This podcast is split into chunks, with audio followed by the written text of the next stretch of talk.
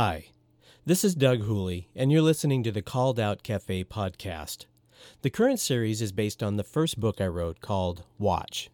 Watch is essentially an exposition on Jesus' talk he gave to his disciples just prior to his death and resurrection, while they were all sitting or maybe standing, I don't know, on the Mount of Olives.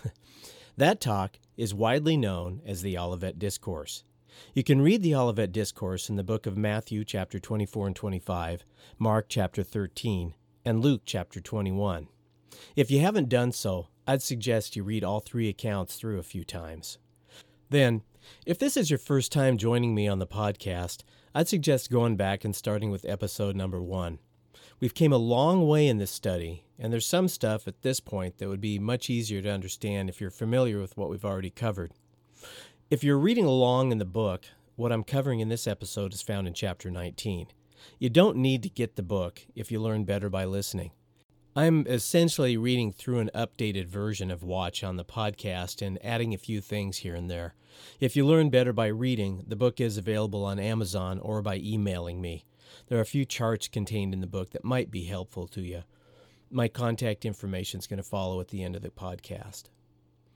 Many can clearly remember Operation Desert Storm, the code name for the combat portion of the Persian Gulf War that took place in January and February of 1991. You might have even participated in it. If you did, thank you for your service to your country. The full fury of conventional weaponry of 34 coalition nations, including the United States in the lead role, showered down on the nation of Iraq for over a month and a half. Iraq's entire infrastructure was destroyed roads, reliable water and food supplies, and utilities. Homes were erased from the earth. Many people were annihilated. There was nowhere safe to hide. My wife Angela and I spent a great deal of time watching the war unfold on television. For the first time ever, the United States Department of Defense was supplying first hand video footage of battle events only hours after they'd taken place. This included videos from reconnaissance drones that were searching for targets, along with cruise missiles in which the video would turn to static after the missile had hit their targets. I doubt that I'll ever forget the surveillance drone footage of a wedding taking place somewhere outside of Baghdad after several days of destruction had already occurred. In the middle of chaos, people were still eating, they were drinking, and getting married and celebrating. Seeing events of normal life take place in the middle of extreme difficulty helped me to relate to the next thing Jesus spoke of during the Olivet Discourse. Despite extreme hardships and challenges that will arise during the end of the age, life will go on. Some will be faithful and watching for the return of Jesus. Others will not. Do you remember the four questions that brought about the Olivet Discourse? The way that I broke them down is when will we see these things happen? What will be the sign that these things are about to happen? And what will be the sign of your coming and presence back on the earth? And what will be the sign of the end of the age? So far during his Olivet Discourse, Jesus has spent a few minutes giving great answers for the questions regarding the signs. One question remains to be answered. That's the when question. when will these things happen? The when question also concerns when the return of Jesus will occur. To sum up Jesus' answer as to when all of these things would take place, he didn't know. That's correct. At least prior to his death, burial, and resurrection, the Son of God, in his humanness, had not been given the answers to that question by his heavenly Father. I'll read what he said to you. This is found in Matthew 24, verse 36. But no man knows the day and hour, not the angels of heaven, nor the Son, but my Father only. This is the way Mark put it in uh, chapter 13, verse 32. But no man knows the day and hour, not the angels which are in heaven, nor the Son, but the Father. Those that ask questions such as, since Jesus is God, did he know, uh, fill in the blank, when he was on earth? Uh, well, there are several scriptures that inform us that the human, Jesus, only knew what God the Father revealed to him. God came to earth in the unenhanced form of a human named Jesus. He had all our human limitations, including being subject to the will and revelations of Father God. Why didn't the universe spin out of control during the 33 or so years Jesus was limited to human form? Because God the Father was not in human form. The Most High, the Transcendent, Father God, Yahweh, continued to have it all under control. Of course, Jesus had the advantage of experiencing very real and personal communion with God the Father, which would have given him quite a leg up on other humans, to say the least. He unquestionably recognized the voice of his Father. He also knew that to know himself was to know God the Father. God the Father did reveal a great deal to his Son while he was on earth, but like other humans, Jesus had a finite amount of knowledge about the world we live in and its history. But he also knew about what his Father supernaturally revealed to him about those who were around him and about the future. Jesus' answer regarding the when these things would take place was a twofold I don't know answer. Part number one is that even though we can recognize the signs of his coming, no one knows when those signs will begin, not even Jesus, but only the Father. The second fold of Jesus' I don't know answer is that Jesus is saying that even when we see the signs indicating his return will be soon, all we know is that his return is imminent, but we still won't know the day or hour it will take place. The sign of the Antichrist committing the abomination of desolation will signal that the world is exactly in the middle of a seven year tribulation period. However, although many like to guess and try to come up with formulas, no one has a reliable clue when that seven year period may begin.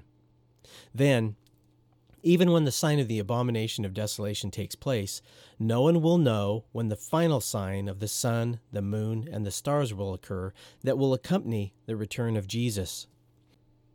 Those who are alive and watchful at the time will know that once the abomination of desolation occurs, Jesus' return will happen sometime within the next three and a half years, or less as time during the second half of the tribulation period ticks away. There are also events relating to God's judgment that will take place after the rapture, but prior to the end of the tribulation period that will take time to occur. Events that will take several months to run their course. So, the rapture would need to take place sometime after the midpoint of the tribulation, but several months before the end of it.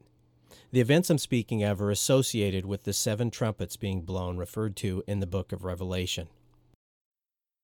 Next, Jesus makes a statement that almost seems contrary to what he just said.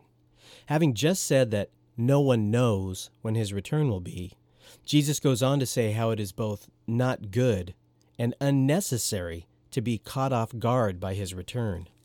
He gave a couple of illustrations to make his point, comparing those who are watchful with those who are not. First comes an example using a well known character from the Old Testament, a righteous zookeeper we've all heard about, and a mariner named Noah. This is found in the book of Matthew, chapter 24, verses 37 to 39. But like the days of Noah, so will also be the coming of the Son of Man. For like in the days before the flood, they were eating and drinking and marrying and giving in marriage until the day Noah entered the ark, and didn't know until the flood came and took everyone away so shall also be the coming of the Son of Man.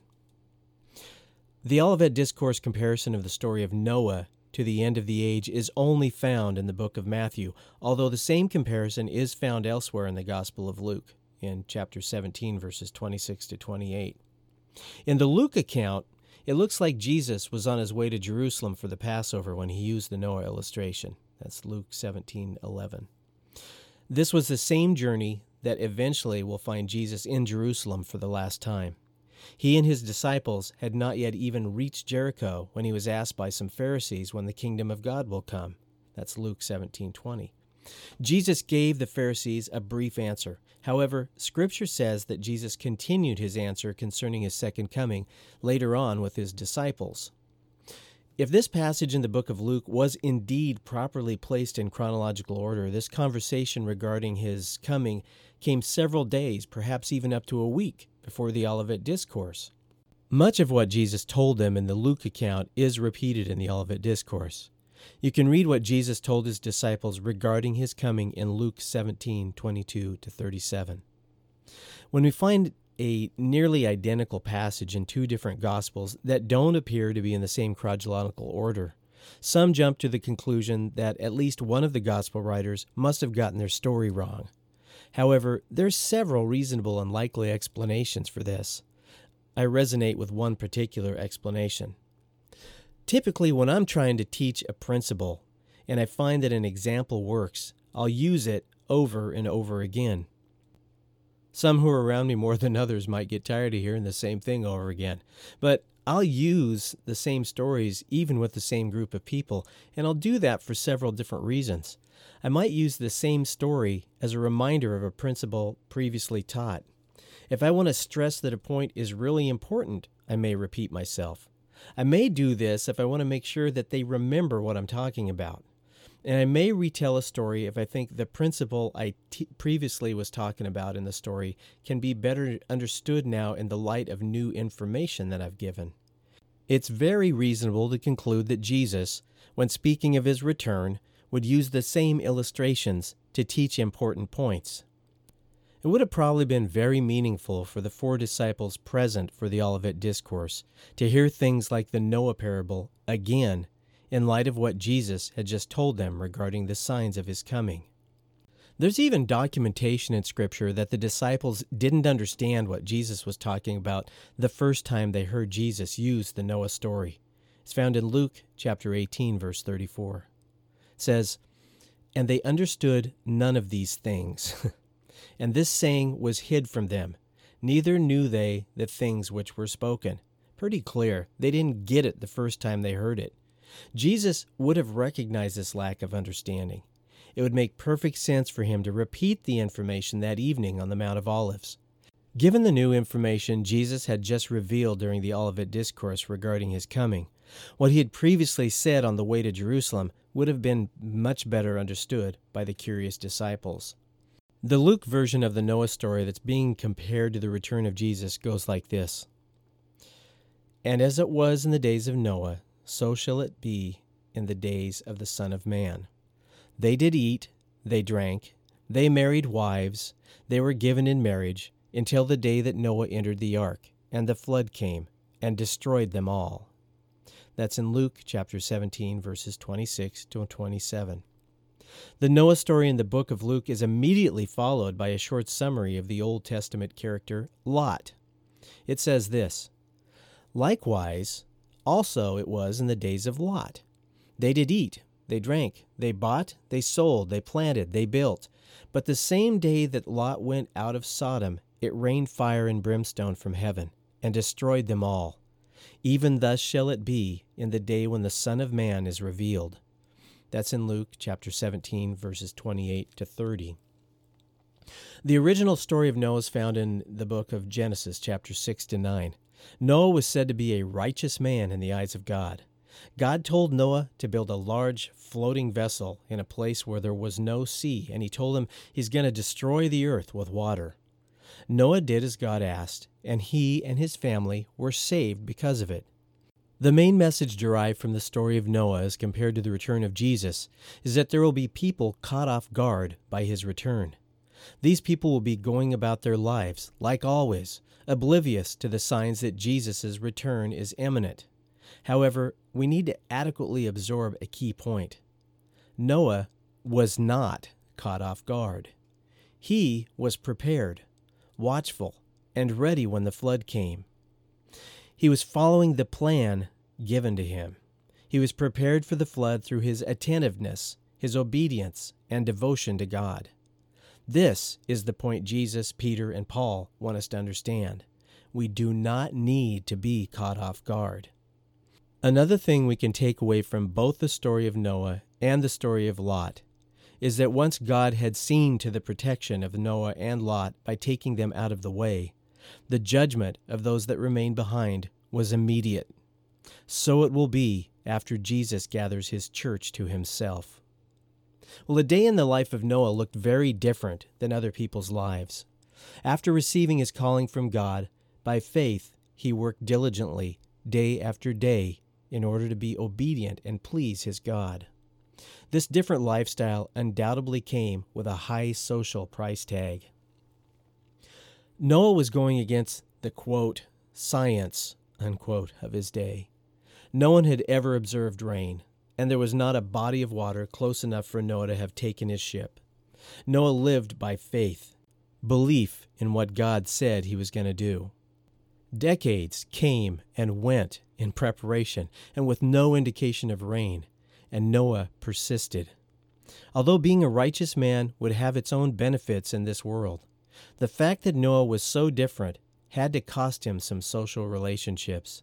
He may have even been thought of as a little crazy or a fool. Yet, because of Noah's faith in something that he couldn't see, based on only a promise from God that it would happen, Noah and his family were saved. Noah lived with certainty and expectancy of what God told him would come to pass. That certainty and expectancy is how hope is defined in the New Testament. It's not like now where hope means making a wish. The comparison is obvious. The watchful elect of God will live in a manner that reflects their belief that what Jesus said is going to happen will come to pass in a very real way. They will work diligently, daily, to please their Master, so that they'll be found ready to meet him when he returns. Others, who have their own priorities in life, who look at the promises of Jesus as foolishness, will be counted among the lost. Jesus isn't asking us to build an ark. He is the ark. He is only asking us to believe in him and what he said, and to be watchful for his return. To be clear, the work we're all given to do as followers of Jesus is to believe in him. Jesus was once asked what the work of God is. This is what John 6:29 records about how Jesus responded. Jesus answered them, This is the work of God, that you believe in whom he has sent. And of course, that's Jesus. Jesus went on to give another example to his disciples regarding the coming harvest. This is Matthew 24, verses 40 to 41. At that time, two will be in the field, one will be taken and the other left.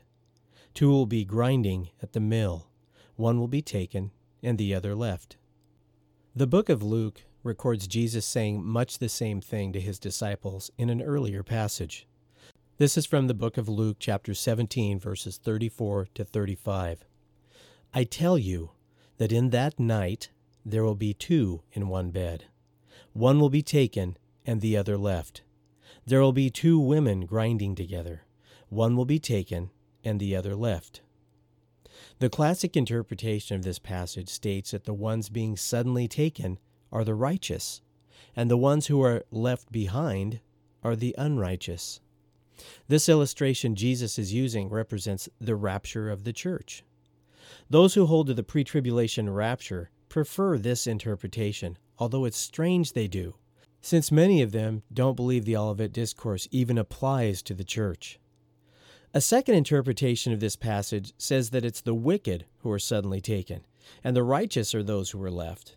That theory says that Jesus is talking about a time when the earth is cleansed of the wicked they're suddenly taken away and thrown into the winepress of God's wrath. This was the topic of the last podcast. Those that hold this theory typically use this interpretation against those who believe in a pre tribulation rapture. Well, after years of studying this topic, the conclusion I've reached is based on the understanding that there are two harvests, like I talked about in the last podcast. My supposition is that most who attempt to interpret this passage of Scripture get too bogged down in attempting to fit this story into one harvest or the other. In my opinion, this passage of Scripture fits nicely with both harvests. The general intention of the passage is to convey the importance of being watchful and being about the business of the Master until his return. We're to do so with endurance and in faith I'm not sure that it's necessary to force a more specific interpretation. Both the church and those that inhabit the coming kingdom of Jesus on this earth during the millennium will be supernaturally protected from God's judgment, which will be poured out on the wicked. Both groups will also be going about the business of living a human existence right up until the events of the end of the age occur. The idea is people will be caught away while engaging in day to day activities. The fact that some are in bed and some are in the field merely speaks to the fact that this is a worldwide event where both day and night exist at the same time. The people represented in this passage are engaging in activities which would indicate that what Jesus says is true. No one knows the day or hour. Even though followers of Jesus living in close proximity to the end of the age may be watchful and awake and know they are close to the return of Christ, they'll still have to eat. They'll need to sleep. They'll need to support their families. And they'll still fall in love and want to get married. They'll be doing all these things when the angels are sent to gather them. So you may notice all the following statements are absent from Jesus' words. He didn't say, Two shall be sitting in their fallout shelter because they know the end is near. One will be taken and the other left. Two shall be selling all their possessions, giving money to the poor, and preaching the gospel on the street corner. Both shall be taken because they are such good Christians. Two shall be stockpiling food and weapons, because that's what will be needed to survive. One shall be taken, and the other left with an outrageous credit card balance. Well, there's absolutely nothing wrong with preparing for emergencies. It's a wise thing to do, as God gives us the ability. However, followers of Christ preparing their way out of trials and tribulation is not the message of the Olivet Discourse or any other end times related scripture. Jesus told us that there would be suffering for his namesake. There's no preparation that you can do that will circumvent the plan God has in store for you. Although I didn't manage it directly, as chief deputy of the sheriff's office I worked for for 20 years, one of the areas I had administrative responsibility for was the emergency management section. I know that for any given emergency, there are steps you can take to prepare to mitigate the outcome. I also know there are things that you can do to eliminate certain degrees of risk. My training included the survival philosophy that if it's predictable, it's preventable. If you don't want your house to be flooded, live above the floodplain. If you don't want a forest fire to burn your house down, create a defensible space around it by removing easily combustible vegetation. What the Olivet Discourse tells us is that although the second coming of Christ is predictable, it's not preventable. The way to be prepared for the second coming of Christ is to be counted amongst those who know Jesus as their Lord and to be watchful. The most important survival advice which can be given in regard to the end of the age is to abide in Christ, to watch for his coming, and be found his faithful servant when he returns. Outside of fleeing to the hills if you live in Jerusalem when you see the abomination of desolation take place, believers are given little practical instruction on their physical survival. The elect of God will need to use their God given wisdom when it comes to practical physical matters, such as when to stay and when and where to go, how much food to store, or how ready you need to be to flee.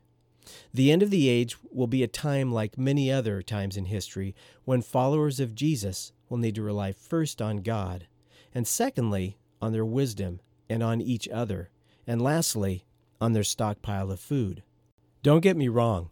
With my background, I can tell you it's important to be prepared for normal emergencies and have the ability to flee quickly or to shelter in place, whether the emergency is a hurricane or a forest fire. Well, the idea that people will be going about their regular business gives a lot of credibility to the idea that the final sign of a great worldwide earthquake, the sun going black, the moon turning red, and the stars falling from the sky, will happen suddenly and immediately before the elect are gathered to Jesus.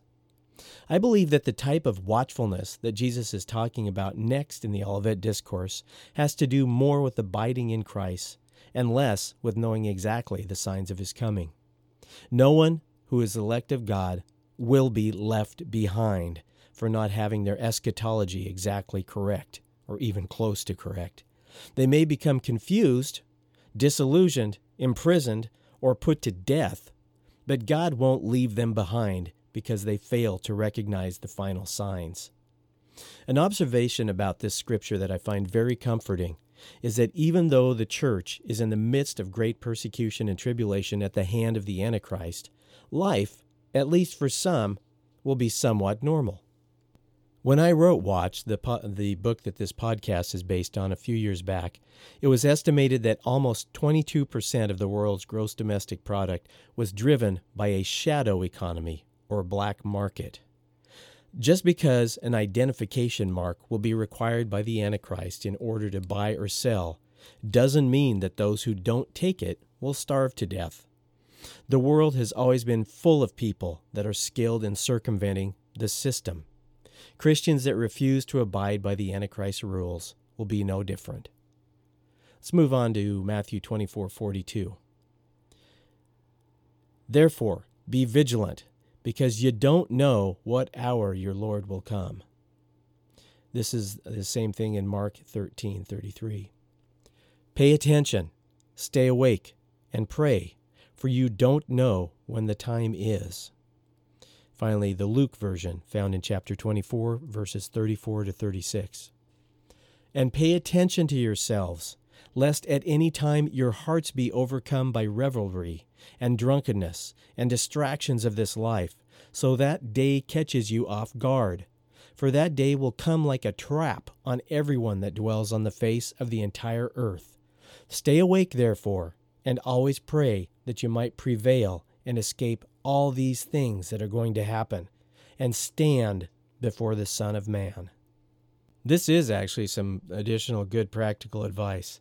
Because we can't know exactly when it will take place, Jesus strongly commands that his disciples be sober and watchful. While they pay attention to what's going on in their own lives, they're also to actively perceive what's going on in the world around them. We don't need to watch in order to take some action when Jesus shows up that will allow us to go with him. He'll take care of everything. We also know that we don't need to watch because Jesus' coming will be a secret, and only those who are watching closely will see it. Jesus' coming will be no secret. Watchfulness is important for all of the reasons I outlined in some of the earliest podcasts on the Olivet Discourse. Luke 21:34 gives us some further specifics on what it means to be watchful, paying attention to ourselves so that we don't become distracted by the cares of this life. Jesus seems to be focusing on the kind of watchfulness that has to do with how we conduct our lives while we're waiting for his return. We need to behave in a manner in which we wouldn't be ashamed if the Master were returned today. Included in Jesus' list of distractions is being drunk and engaging in surfeiting, which literally means to experience giddiness and have a headache that's typically associated with being drunk. Surfeiting seems to include everything in the drinking experience from the point of becoming giddy or having a heavy buzz through the point of a subsequent hangover. For those who are a little more legalistic minded about drinking than others, the anti fermentation types who are leaning back in their chairs with a smirk right now and thinking to themselves, See, I told you so, drinking is a sin. I would point out that surfeiting and drunkenness have to do with overindulgence and not what liquid that you're drinking. I'm not advocating for consuming alcohol at all, but some who have never drank alcohol honestly don't know this. Drinking a beverage containing alcohol does not make you drunk, giddy, or give you a hangover unless you overindulge. Overindulging is different for everyone based on their body mass and their chemistry. The things of this life, both pleasures and troubles, can be distracting and can easily take our focus off of God.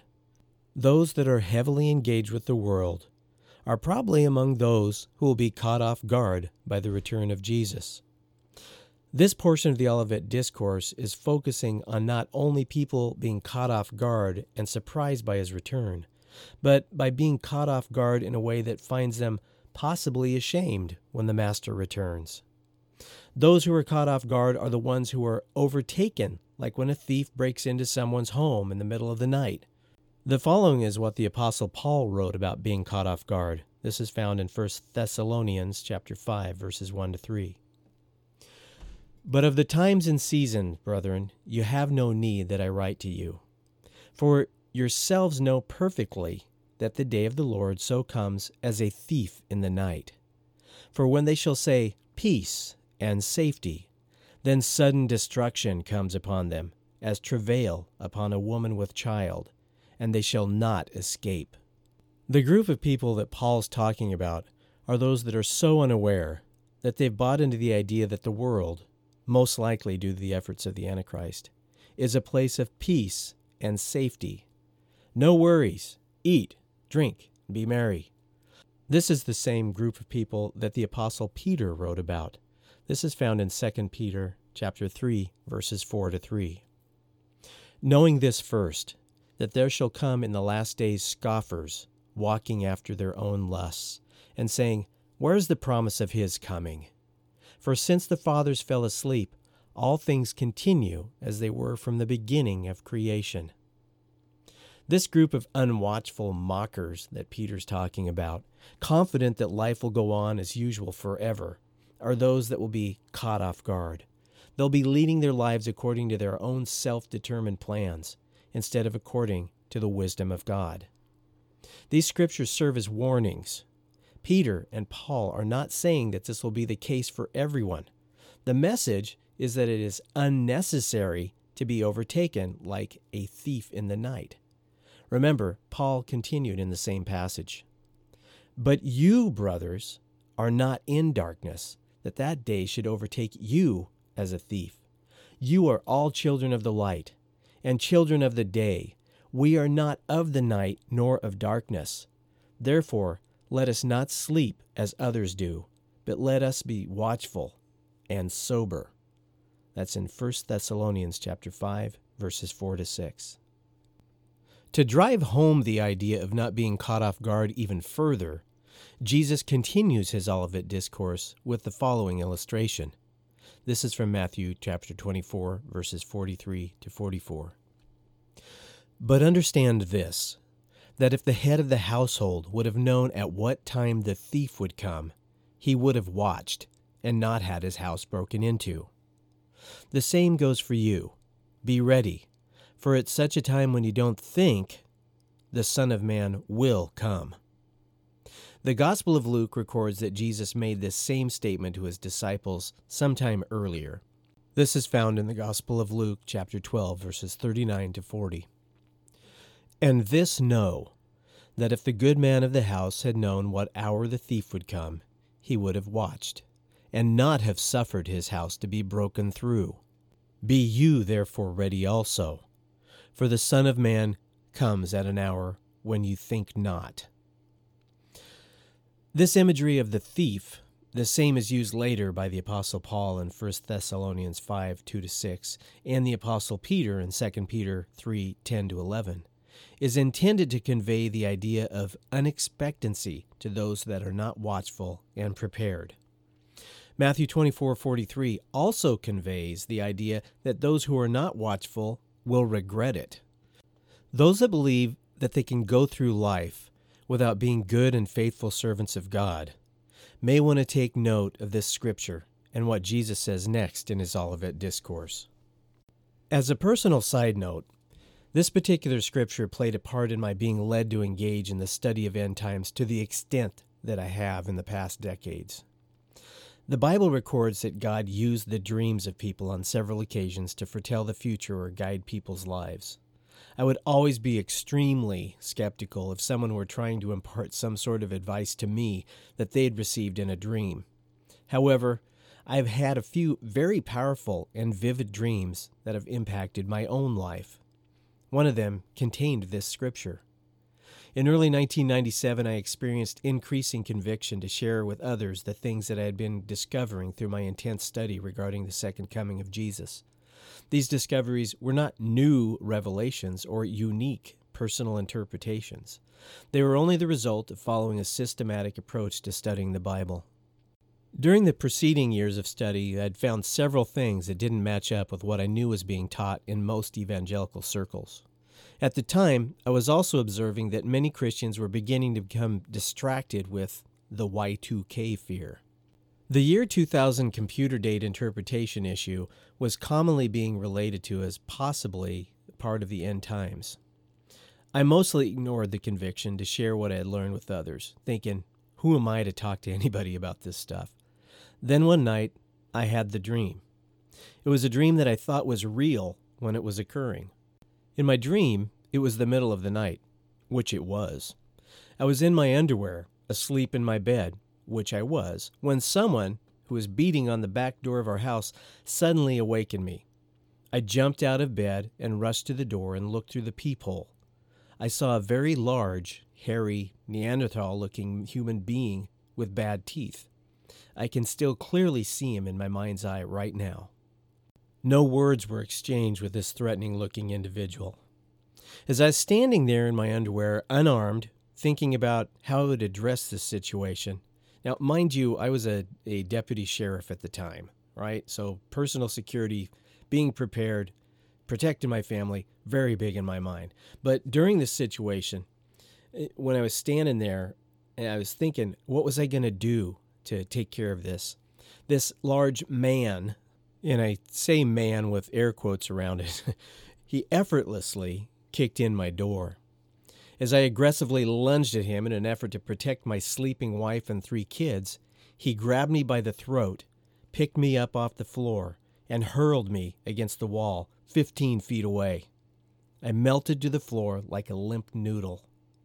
As I tried to make my way to my feet, the quote man quickly closed the difference and picked me up again by the neck before I could know or react to what was going on. He again slammed my body against the wall. As my broken, barely conscious body slumped to the floor, I heard a voice. The voice didn't come from the man.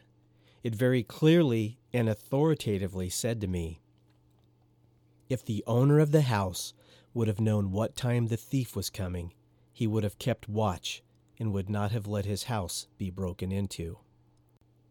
Even now, uh, decades later, um, when I think about that dream, I still get pretty choked up. Like, I woke up breathing really hard, shaking, and in a cold sweat. Soon after, I started a five year run of intensive study and published a monthly research and teaching publication called The Watchful Watchman. It's the thousands of hours of study and hundreds of pages of notes taking during that period that served as a basis for much of what you've been listening to in this podcast. In summary, as you've heard in the previous podcast of this series on the Olivet Discourse, Jesus gave several signs that'll occur very soon before his coming. Among those signs are the coming of the Antichrist who commits the act of the abomination of desolation in the temple in Jerusalem. This will be followed by severe persecution of the Jews and the church. Finally, there will be signs in the heavens that will take the form of the sun going black, the moon turning red, the stars appearing to fall from the sky, and a great worldwide earthquake. Despite these signs, no one will know the day or hour of Jesus' return until it happens. The illustrations Jesus used regarding some who were watchful and others who were caught off guard seem to work with both harvests that will take place at the end of the age. However, the most important thing to glean from the illustrations Jesus used is that his followers need to be faithfully and diligently about their master's business until he returns. Believers and non believers alike will be engaging in normal day to day activities until Jesus' return. As in the times of Noah, before a flood wiped out the world's population, people will be going about their business. They'll still need to eat during the tribulation period. They'll still be getting married. And they'll still need money. Most will not recognize the signs that are coming around them. But the faithful servants of God will remain watchful and not be caught off guard. Well, that's it for this time. Next time, since he brings it up, we'll talk about what it means to be a faithful servant of Jesus. Until then, God bless, be at peace, and Maranatha. Until my next podcast, you can follow me on Facebook by going to the Doug Hooley Ministries page. I'm on Twitter at, at Doug H. Ministries. And I'm on Instagram at Doug Hooley Ministries. Find out about what I'm working on and read some of my blogs at doughooley.com or email me at doug at doughooley.com. That's Doug at D-O-U-G-H-O-O-L-E-Y dot com. I'd love to hear from you. This has been the Called Out Cafe. So long and God bless.